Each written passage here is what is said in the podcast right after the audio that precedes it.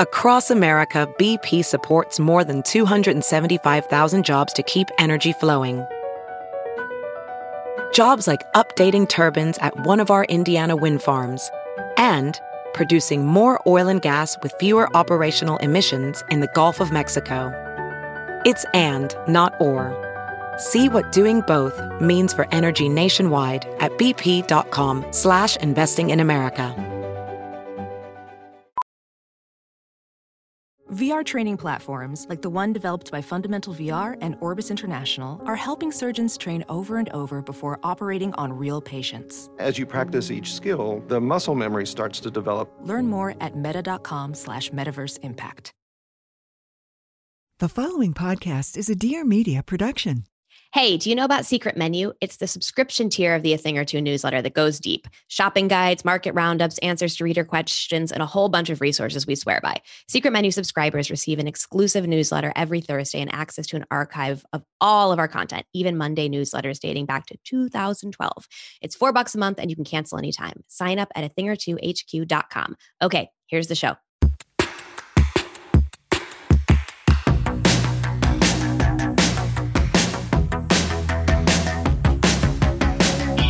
Welcome to A Thing or Two, a deep dive into stuff we think more people should know about. I'm Claire Mazur. And I'm Erica Cerulo. If you want more where this came from and want to support us in general, head to a thing or two HQ.com and sign up for Secret Menu, which will get you weekly access to members only content. To share your thoughts on this episode or anything at all, leave us a voicemail at 833 632 5463 or DM us on Instagram at A Thing or Two HQ. Hi. Hi. We are recording this episode a little bit ahead of time because you're going out of vacation. So we might be breaking news on this episode. And I just want everybody to know that if we break it first here, we broke it first. You know, if, if Yeah, we're late yeah. to it, you know what I mean? Yeah, yeah, yeah, yeah, yeah. I understand. I get your point. You get we, my We want to make sure Yeah. we get the credit for having recorded this too far in advance. So, like, if New York Mag or Bon Appetit does a whole issue on summer salad dressing in between then and now, we were first to it. So here's what happened. We did an episode on summer dressing, as in clothing, Mhm. and there were people who thought we were talking about salad dressing, and then we were like, you know, we should. We should talk about summer salad. Yeah. I have to read you the original message though, because it was so funny. This person, Allison, wrote, she said, I really thought this was about summer, parenthetical, salad dressing. It was like, yes, I feel anxious about summer dressings too. I also hate being hot, and dressings do need to be lighter. So know that your audience is here for all your hot takes on all cool things. And then I thought that was enough for me. It made my week. But then somebody did respond and was like, I also thought that.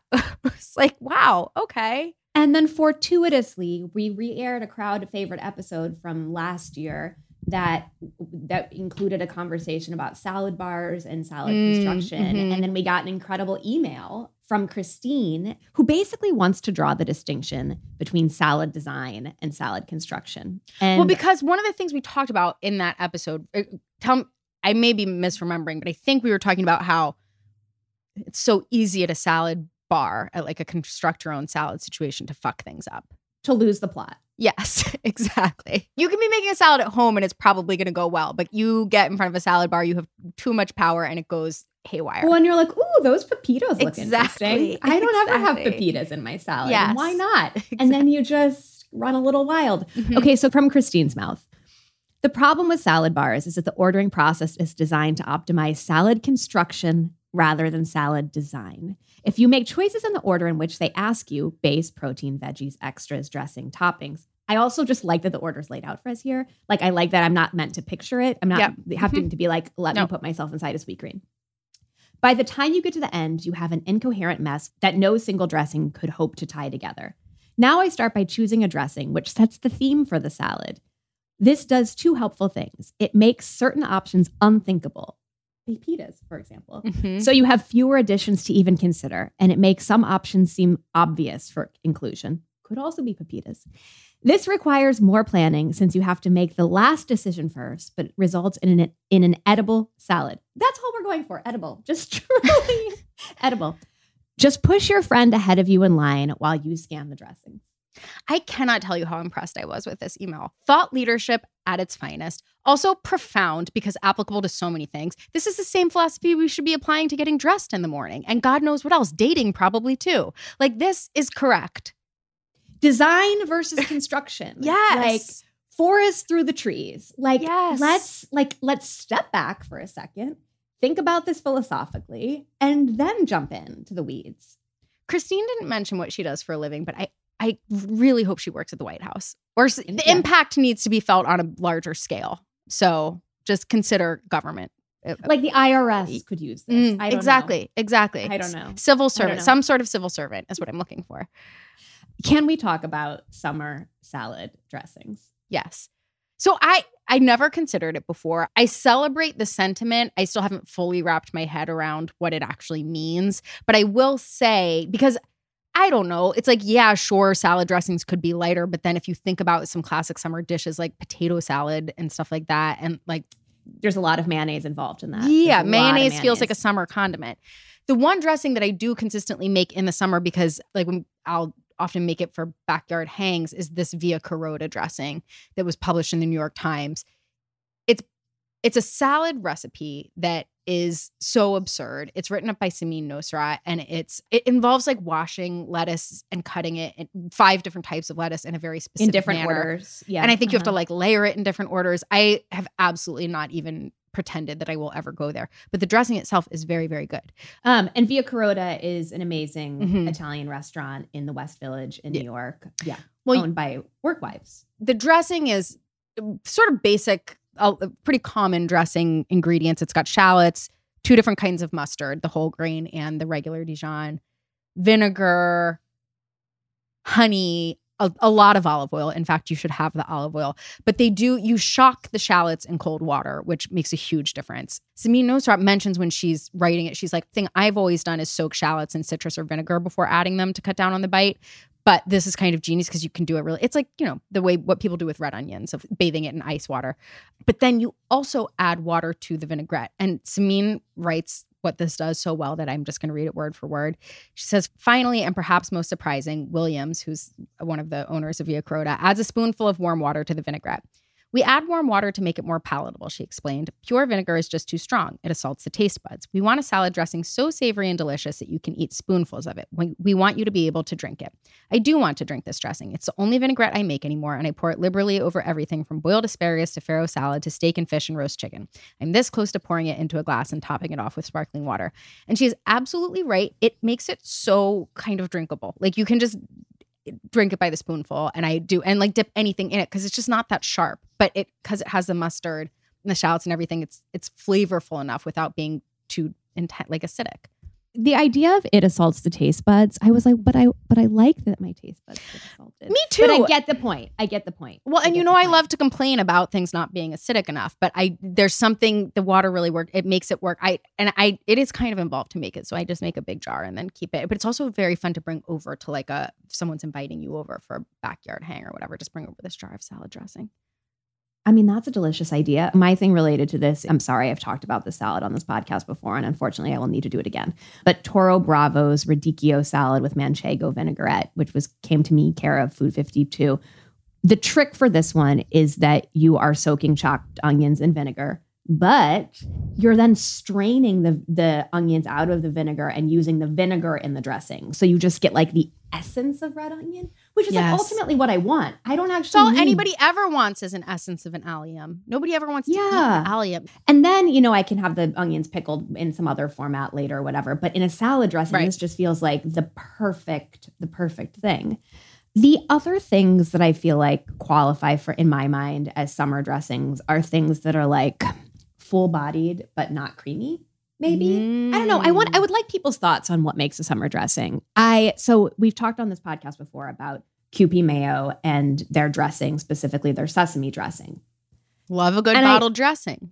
love a good bottled dressing Mhm. and the sesame dressing from Kewpie is is good and you Mhm. were raving about it. Yeah. But I find that like my bottle just hangs around too long. And this was until I encountered the Japanese version of this dressing, the like actual straight from Japan version. Wow. Wow. It's Claire, it's totally different. wow.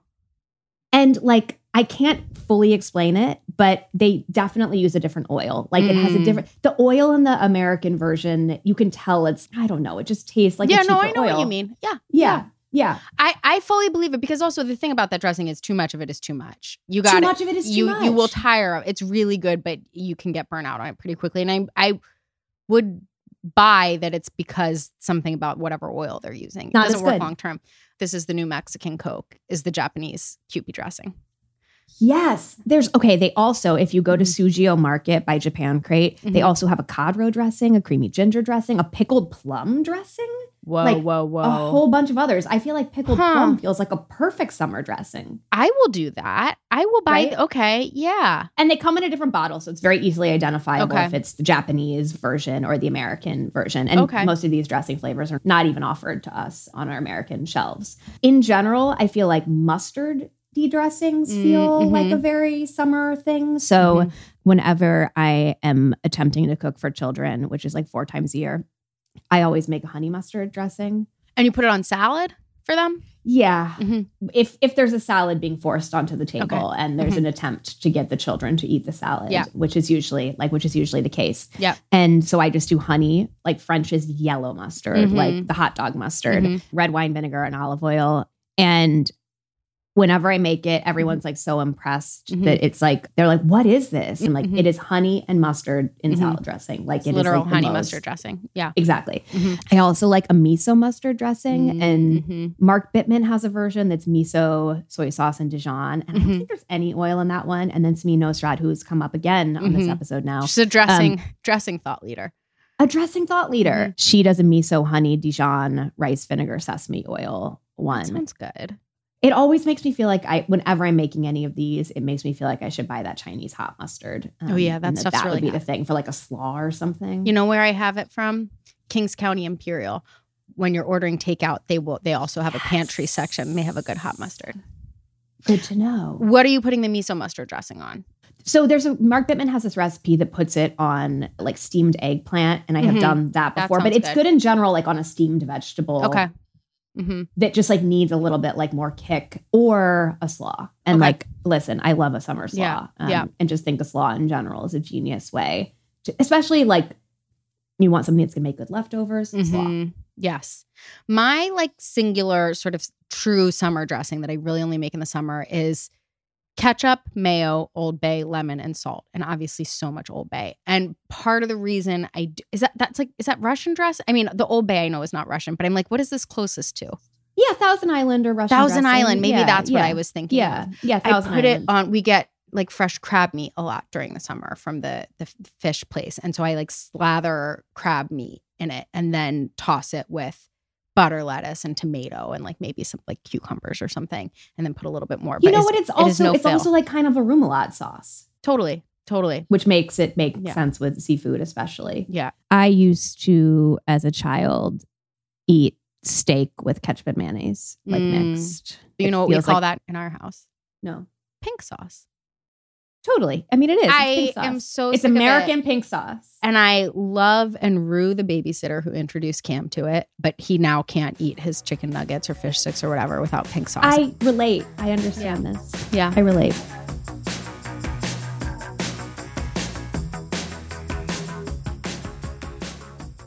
Thank you so much to Shopify for sponsoring today's show. So, Claire, this morning I purchased something on a website that was not powered by Shopify. Um, Ooh, how The rude. experience was rough. Like, I just, I didn't know where the things were. I didn't know, you know what I'm saying? Like, I didn't Yeah. know where it was like, wait, that's an old credit card. So I have to go in and enter Ugh, this information. And like, where does the promo code go? And it just took so much longer than it needed to by virtue of the way that Shopify has programmed my brain for how these things should look and feel. I Um, think and I, know. I appreciate think. I know what the website is because I attempted to make the same purchase a couple weeks ago, got frustrated, gave up.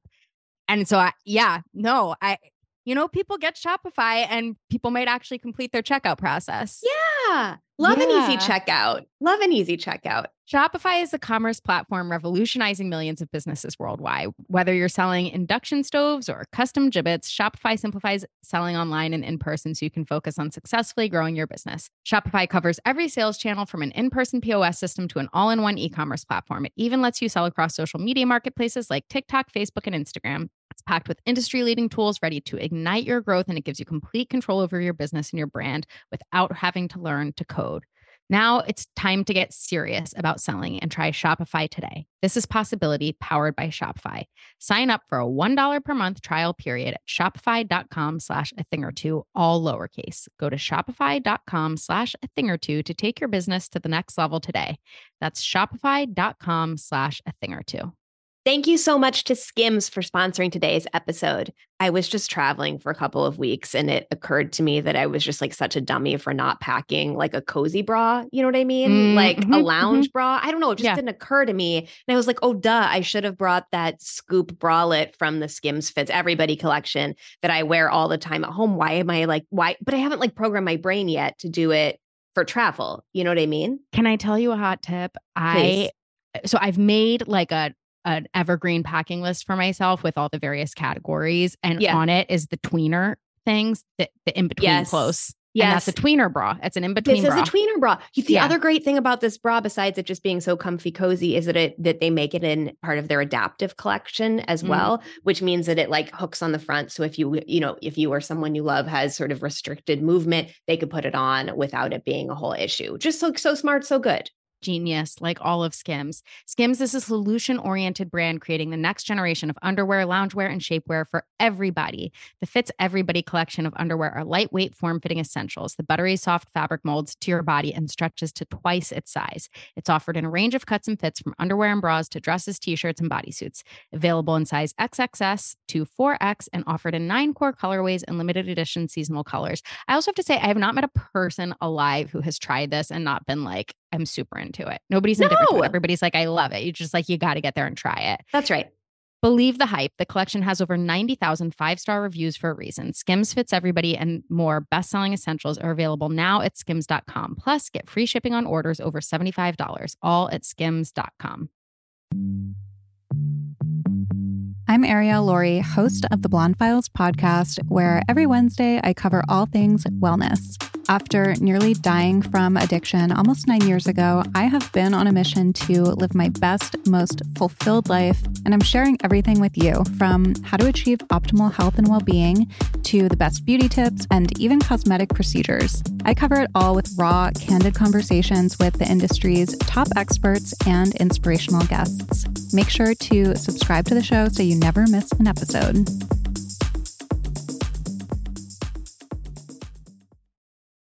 Breaking news alert. It was not Please. originally programmed to be part of this episode, It was not on the slate. but it feels important to get ahead of it. And this is it. The kids and some adults are saying The kids and people who you might say, oh, that girl or that boy, but who's actually an adult. yes, yes. They're saying Riz, and it is short for charisma. So I just want to get this out of the way from the jump because I don't want to have to talk about it anymore. It sounds and is spelled entirely too much like jizz.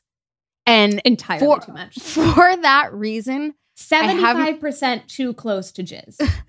for that reason, I have my concerns about whether or not it will ever truly break through and become like, you know, canon. But Totally. According to the friend who shared it with me, it seems to have originated from like West Coast teens. It is definitely being used by a, a subset of East Coast adults, though. How it was explained to me is I was being told a story about someone, and the woman was like, So then it turned out my other friend knew him, and she was like, I love that guy, Killer Riz. And if you can believe it, the story that I was being told wasn't even about the use of the word Riz. I had to stop and be like, What does that mean? And she was like, Oh, means charisma. Like it's a thing. She was like, Yeah, we had to talk about it in my group chat. I was like, This is very important to me. I need to understand more about this. So my understanding was like, right, you describe someone as having like great Riz, killer Riz, or just Riz, period. But then I received a screenshot this morning, an update from the front lines from this group text, which reported on the specific phrasing "riz up," which means to hit on. So this person wrote, "My nephews." My nephews were using Riz in ways that I never could have dreamed of. They were like, Wesley was trying to Riz up Chrissy by being cool to us. So, like, Riz up somebody, like, oh, you trying to Riz me up? Like impress? Like yes, basically. or like okay. butter up, or just charm. yeah, Charm. ch- charm. I- guess charm. But the right best part of this is the nephews who like introduced this phraseology did not know what charisma was or what it meant. Like they were not aware of the word. They needed to be taught the root etymology of Riz completely. They were using They Riz left and right. Yeah, but they, and they but knew not how to charisma. apply it, but not charisma. Exactly. It's like when there's like a reboot introduced and kids get really into it and they have no idea that it was based on, you know, a classic anything movie or show. anything before. Yeah. Yeah, yeah, yeah, yeah, Yeah. yeah, yeah. yeah. I don't know the antecedent. They never know the Exactly. antecedent. So I just want everybody to know about it. I want to report back if other people already knew about it. And yeah, I would like to hear more examples of this. I would like me too. Me more too. applications. Maybe alternative spellings that aren't so evocative. Maybe we can start spelling it like people spell cash. You know what I mean? Mm, that's good. That's good. Yeah. Yeah. Okay, something else we need to talk about minor Mhm. league baseball. Oh my gosh. You have gone to a couple Cyclones games. I've gone to one, but Okay. in general, I've that made me realize that I have a soft spot for minor league baseball Mm. in general because I find it to I think it is exactly what an American sporting event is meant to be. Mm-hmm. Like and not to be like stupidly like back in the day or like Mhm. nostalgic for things that didn't actually exist or Mhm. whatever, but this idea of just like, oh, you go, you watch this game, it's fun. It's not like Mhm. deeply competitive. Obviously, it's part of like a professional sports system, right? But Yeah. it's not as laden with the like fantasy sports and the like hundred million dollar contracts Mhm. and the just like jumbotron of it all. Mm-hmm. It just feels like going to watch people play a game. Totally. We had a minor league baseball team introduced in my hometown. I was probably in like sixth grade or something. And it was a big Mm. deal because Wilmington does not have any major league sports teams Yeah. to its name. So it has to glom on to all the Philly ones. And one thing that was very cool about it was that it meant like if there was a state championship for high school baseball or something, they would play at the minor league stadium, and it felt Cool. really legit. It was very fun and and ha- shared the ease and accessibility and sort of simplicity that you were describing with also feeling like a very big deal if you got to do something there like go to graduation or just like whatever it was because it was The event Real. space. Yeah. Yeah. Yeah. Yeah. Yeah. We had a minor league baseball team in Peoria as well. They were called the Peoria Chiefs. And the other day I looked to see if they had rebranded, you know, as they should have over the Mhm. last decade. They are still the Peoria Chiefs, but their mascot is a Dalmatian in a fire out, like a fire it's so good. person's outfit. So it is a fire chief, you see, was the reference the entire time. yes and i absolutely love it good for them I do too. Good for Congrats them. to them. Congrats to them. Well, Chris had been also to a Cyclones game. You'd been to a Cyclones game. I'd never been to a Cyclones game. We took Cam over Memorial Day weekend because we had no plans. On a Saturday, I bought $15 tickets for the for a Sunday. It was so frictionless, everything about it, starting with buying $15 tickets the day before. And I know that because I've lived in New York City too long and the idea of something being easy holds way more appeal than it should. But I will also say the fact that something is this easy and in New York City is kind of remarkable. And so the it, it's in Coney Island, Mhm. which in general is a delight. I also Mhm. went to Coney Island over Memorial You Day did, weekend. yes. And it's just like it is just a special New York place, like on the whole. Yes. But then there's this sporting team. There's these Which- events here. you Coney Island is pretty easy to get to via subway, but if you are driving, th- this is part of what really knocked my socks off. The parking lot is right next to the stadium. There's not like you're walking a mile from the parking lot to the stadium. The parking lot is Also, again, this is the perk of minor league baseball. We're Yes. not they're not being like pushed down to a lot that's Yes. eight blocks away. Yeah. Yes. Parking lot for the stadium is one, it's all day parking and you're right next to the boardwalk. So you can go to this game, leave your beach gear in the trunk of your car, leave the game, pick up the gear, go to the beach, have an ice cream cone, ride a ride, go home. It is The other wonderful. Let me just I have one additional Yeah. pitch to add to this. At Coney Island, you can buy a wristband to ride a bunch of rides, Mhm. or you can buy tickets for a single ride. So you can just buy tickets to ride the Thunderbolt and do that once and ride a legit roller coaster. That's It- cool. It was so easy. It was like living in the suburbs. It was great. Tell me about your game experience.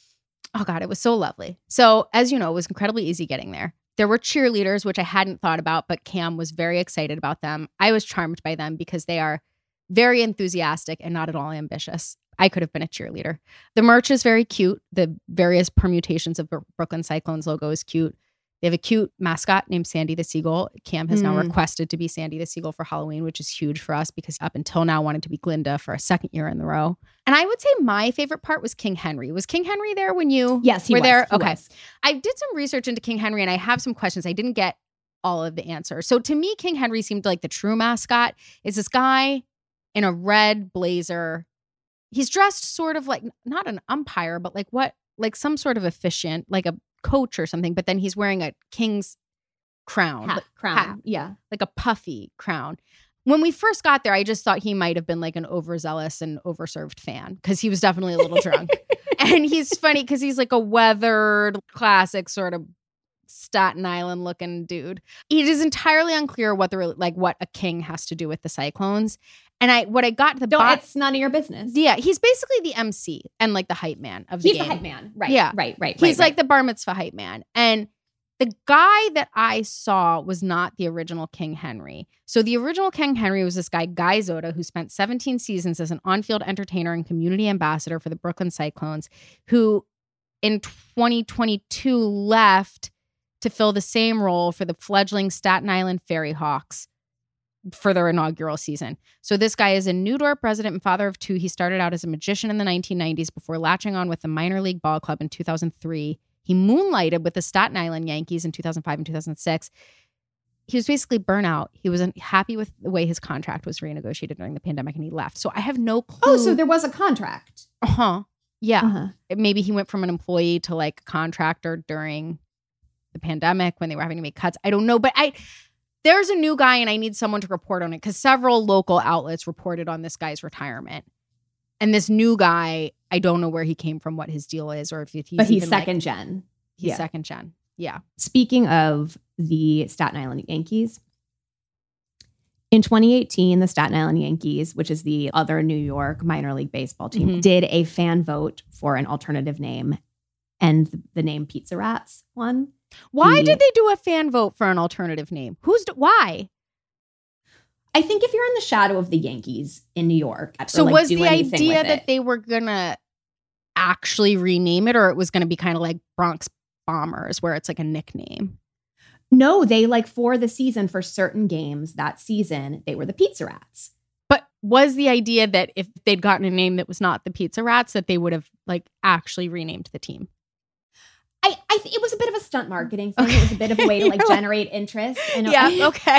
it was a way to like listen. How much Staten Island Yankees gear are you going to sell? Not that much. because Great People are point. going to buy New York Yankees gear. Great so they're trying to be like, Yeah. what can we own? What Mhm. can be ours? Yeah. What can like be our thing? yeah. Um, we want something for ourselves. Yeah. And so they made Pizza Rats merch. They did the whole thing and they like really leaned into it. I thought it was super delightful because like Pizza Rat is a good mascot. I agree. I love a it. hardworking rat who perseveres and wins. That rat is a winner. He made people so happy, and he united people. And he is a true representative of New York. Absolutely agreed.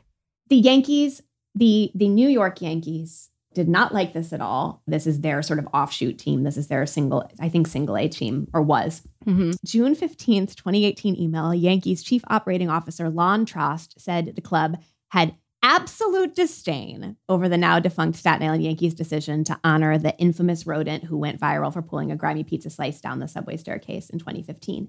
The emails were released as evidence in a breach of contract lawsuit filed in state court in December 2020 by Staten Island Yankees owners, nostalgic partners against the New York Yankees and Major League Baseball, because they were basically canned And Eventually. and part of their canning was attributed to this It's- pizza. It sign. seems so. It seems so. Whoa. It seems so because they thought it was like disrespectful to the Yankees to be to like they thought it was too lighthearted or something. Oh my god, people are the worst. it's crazy. I love the Pizza Rats, and there's still some Pizza Rats merch available online on eBay and stuff. Not enough, if you ask me. Yeah. I had a dream sometime last summer about God knows why. Like, I apparently was thinking a lot about gender in sports, Mhm. but my dream was making minor league baseball co ed. Mm. and that that would just make it more like compelling and cool Mhm. and there's so many conversations obviously about like why do women men and women need to have separate sports Mhm. and obviously the transgender sports conversations and all of this and this just felt like a great way to have a sort of like genderless sporting experience. Yes. Yeah. I I Gender full, I'd say. It's not genderless. it's gender- where thank you. you're just adding more gender to, To- the mix.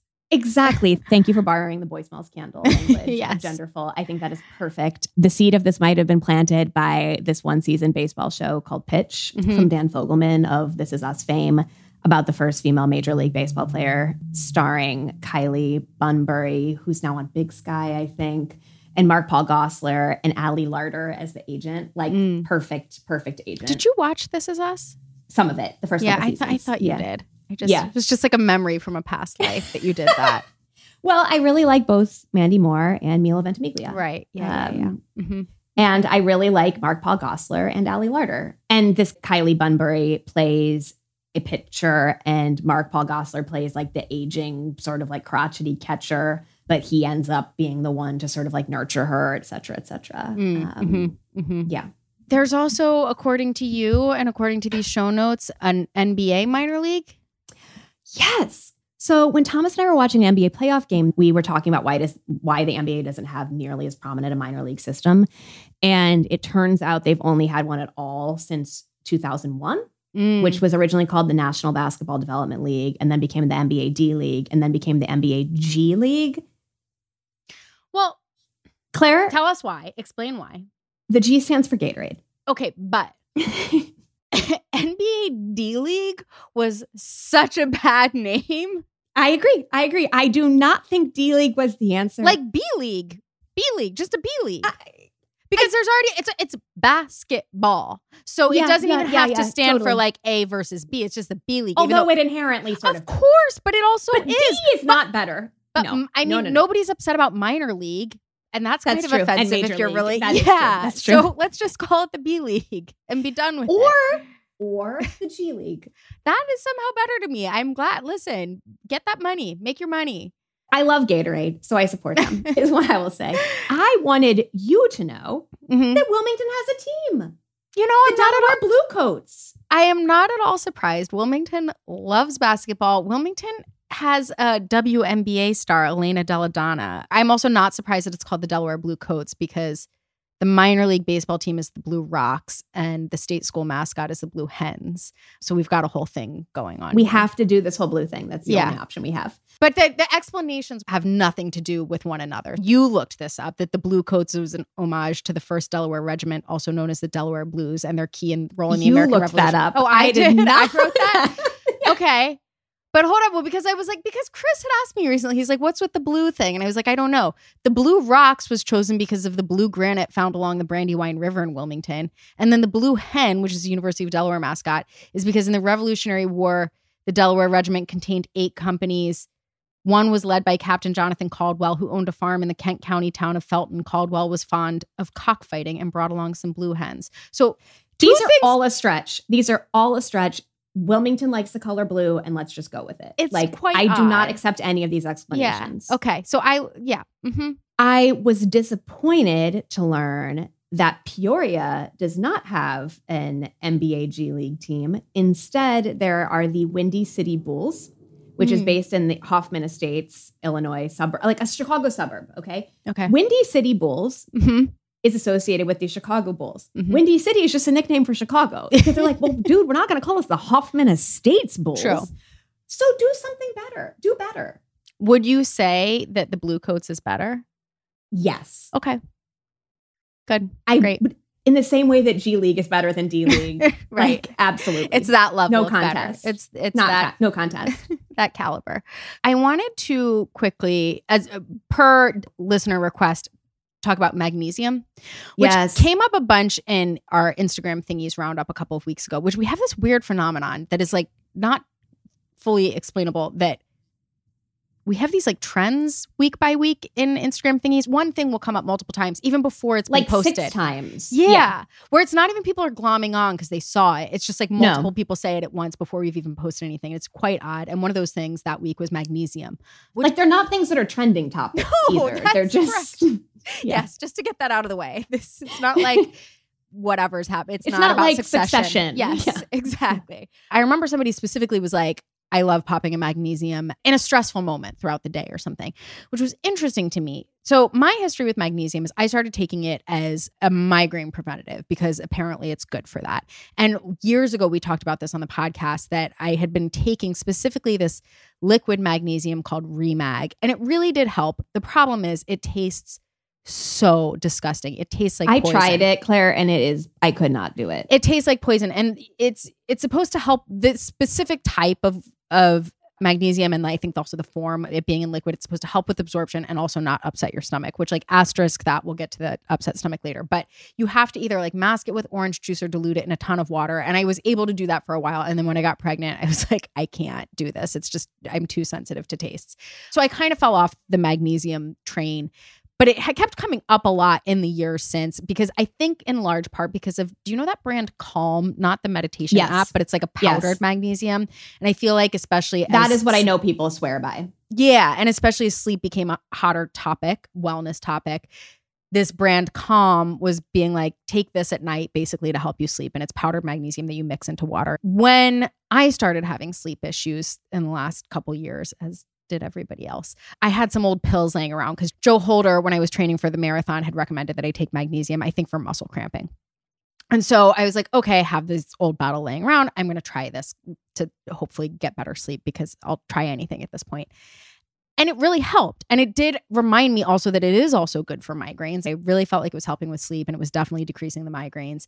And then I did that thing that you do sometimes with vitamins where for whatever reason, a couple days in a row, you stop taking it. And I realized it was like my anxiety levels had really risen and I didn't have a good explanation for it. And I was like, oh, I think the magnesium, like I didn't realize it, but was really helping with anxiety and calm and just general mood. And I think also probably PMS to some extent. And I had been in a good mood for a while. And I was just sort of riding it of being like, I'm in a good mental health space right now. And I'm going to just appreciate it. It's that. me. It's Yeah. just me. It's just me. But no in ret- outside factors here. Yeah. In retrospect, I think the magnesium had given me like, or has been giving me like this sort of like microscopic bump. The thing I need to say about magnesium, and people asked about this in our DMs, it has a laxative effect. You have to figure out what the right amount for you is. You also have to like start small and sort of build up. For some people, that's like the intended benefit is they're like, I can't poop. I, this will help. So there's right, that right, right. there's a bunch of different types of magnesiums on the market, and the two main ones are citrate versus glycinate. And I am not an expert, but that my understanding is that the citrate has more of a laxative effect than the glycinate, and the citrate is more recommended for people with migraines, and the glycinate Mm. Is more recommended for people who want it for like anxiety or insomnia. And to be honest, like this feel that research feels a little dicey to me. I'm like, take whatever you like. I honestly have both just because I didn't know the difference and I mix it up. Maybe Ask give it a doctor. shot. Ask your Ask your doctor. doc- yeah. Ask your doctor. May we talk briefly about overhosting? Oh my gosh. um, something Yes. which we are both prone to do. You know, the topic of entertaining or having people over or whatever, whatever Mhm. has come up on this podcast a lot, and it has also come up in the on this podcast near conversations about anxiety. Um, Mm, often, yes. often um, So- feels related.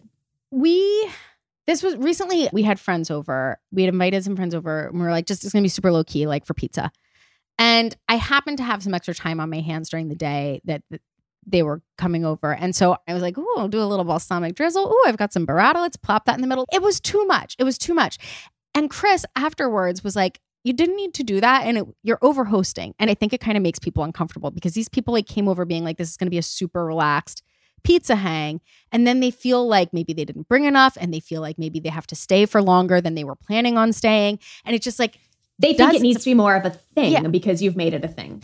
and the term over hosting it was like a light bulb moment for me where i was like oh i do this all the time and i then i'm like filing back through my memory of other hangs that i've hosted that have been maybe just slightly off in some way and almost all of them i could chalk up to overhosting. also almost all of them were people who don't know me that well like newish friends who Mm. don't know what a neurotic idiot i am and that i'll you know, insist on making blue cheese dip for every fucking event and so I was like, oh, right. It's like I'm like trying too hard. I'm making this into something when the whole vibe is like, let's just become closer friends, hang out, come over. Let's get to know It's each NBD.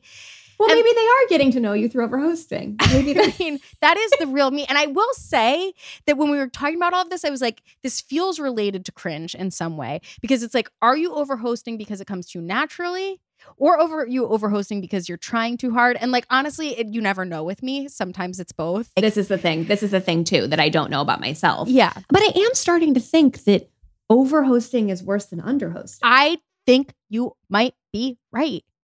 like it just adds stress and anxiety and not just for the person who is performing Yes. the overhosting, but for everyone else who's like, Jesus fucking Christ, what is this? And why is there running around? And why is there a tablescape for this event? And I couldn't possibly return the favor of having you over to my house because I'm not going to do this much. I'm not hosting. doing this. Yes. I am not doing this. Yes. Yes. It's like Yes. that's another huge problem with it is it's setting a tone of like now when you come over, I feel ex- like the expectation is that I'm going to do all this, right? Because you It raised the bar me. in a way that you don't mean to. It's a and It problem. just makes everybody worse. God, everything worse. We are doing really important service by naming it. I just feel like on the fly we're like making some about it.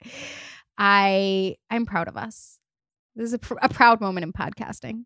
I also just think that there's something about the anxiety of having people over that I really resonates and has become more of a thing over the last couple of years. And I think obviously part of this is pandemic Mhm, related, right? Of being mhm. like not used to doing it and Yeah. then doing it again.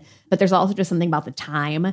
It is remarkable how much a cup of Joe content there is about having people over in an easy, stress free way. Yes. It is like it, it- crazy. Uh-huh. It's dinner party tips from 15 genius hosts. What easy dinners do you make when friends come over? How to host a mildly chaotic brunch. What are your tips for hosting an easy birthday party? Strategic starters for a dinner party. A very easy dinner party. Like you can feel Mhm. the Mhm. anxiety. They've started doing this thing, which is very smart on Cup of Joe, where they post com- reader comments because the, the reader comments are so good. And they posted something that didn't have to do with necessarily with host. Well, it's kind of really. They posted a comment that I thought also really encapsulated what we are getting out here. Someone wrote, when someone invites me into their messy house, I think, yes, I've crossed over into real friend territory. Real friends let you see their less than perfect lives. One time, a new friend served me wine in a random little tumbler that they probably also used for water or milk, and I felt so loved. I knew then that they weren't trying to impress me. We were just having fun and enjoying each other's company. Whenever someone shows me their unfiltered life, I feel like we become family. And I was like, w- that gets a, a major part of what is a problem with overhosting is you're not sending that signal. It really resonated with me. I was like, yeah, you've crossed a new level of intimacy when you invite someone over to their mess to your messy home or you serve them wine in a shitty cup. Yes, yes, yes. Yeah. I also, the word easy comes up in a lot of these headlines. Mm. And it's like we all want to it to be easy, but also to as people be easy. Remember the Gwyneth cookbook? It's all easy. Y- Of course, Claire. of course. But then if you like me or someone who will read countless lists of how to be easy, that is not easy. It is just not. That's this is where the cringe of it all comes in. Like maybe you just got to lean into yourself. Alison Roman is definitely the queen of this kingdom of being like, just be easy about it. Don't Mhm, be so mhm. much. Just Yeah. calm down. But then I also do feel like maybe with that, the whole like dining in, like Mhm. whatever, like of it all, does maybe put more pressure on to get it right. Because clearly Mm. this is not an, like there's effort involved. If you have a cookbook that you're referencing about having people Right. over, it's not like it's you're just throwing out pizzas and chips. There's like more going on here. It's that like striking the perfect balance thing that Right. made me wonder is being the cool host being the new cool girl, a Mm. la Gone Girl. like it's the pick me girl. It's the pick me girl, right? Mhm. Yeah, maybe. Right. Yeah, Right. maybe. Who knows? Who knows? Who knows? knows? You brought up something that felt like also a light bulb moment to me, which is that the snacks to which we are accustomed. Yeah. So when we hang out with our Scandal Club Mhm. crew, the menu is always the snacks to which we are accustomed, Mhm. which in our case means like olives and chips and like some sort of fruit to nibble Mhm. at and cheese and Mhm. maybe like a meat and but like it's all snacks. It's Yeah. all like very clearly snacks. There's often Um, popcorn. it's a family. it's a very store bought is fine Mhm. thing. And I think that by setting that tone, there's no, no one in, like whenever we hang out, there's no expectation of like, should I make a frittata for this? It's like, no, I am buying snacks and we are having snacks for Yeah. dinner and everyone's going to like eat more cheese than they would on a normal night. Yes. I I couldn't find it, but I actually think years ago, to bring this back to Cup of Joe, that they published a post that basically pitched a snacks for dinner dinner party as like an easy weeknight way of having people over for dinner. And you're really good at having people over for dinner on a weeknight, or you do it a lot more I than I do. I I don't like think couldn't that's true. Yeah. my neurotic self could like barely dream of it. And but I do think it never stresses me out to have Scandal Club over on a weeknight because I'm just assembling snacks. I love the idea of having people over for dinner on a weeknight. maybe if I just told people come over for dinner, we'll do a snack spread, I would do it more often because it's incredibly easy. I do also like the point you're making about the uniformity of every you you sort of set the uniform dressing of it all with certain friend groups. Yes, exactly. It's like making it a thing with certain people that you always like order Thai food or Mhm. you get pizza or you eat snacks for dinner or you make a soup or like whatever. Yeah, whatever or is. Or something easy. Yeah. Yeah. It's like at, like but that's what you do. You're the like Thai takeout crew and that is what you do. It also You're my sheet when you- pan friend. Yeah, totally. totally. And it also just means that when different people are hosting, it's not crazy for people to like cover the Thai food because they know it's going to be covered next time or like whatever. Mm-hmm, Too. It just, okay. The other thing I really like about this is that it gives a sense of ritual and custom that always solidifies the friend group That's in the true. same way that just you have like- an inside joke now. yeah, you have an inside thing. It's like the same way that like having calling this group Scandal Club Mhm. like solidifies Yeah. it. It's like it is Scandal Club and the snacks to which we are accustomed. Yes, that's right. Okay, send your thoughts. That's the show. This has been a production of Dear Media, and we are so grateful to the talented team over there for helping us make this podcast happen, especially to our wonderful producer, Allie Slice. You can follow us on Instagram at a thing or two HQ, and if you have ideas for our show or want to advertise, email podcast at a thing or two HQ.com. Find show notes and sign up for our newsletter at a thing or two HQ.com too. If you love the show, consider supporting it by signing up for our secret menu, also at a thing or two HQ.com.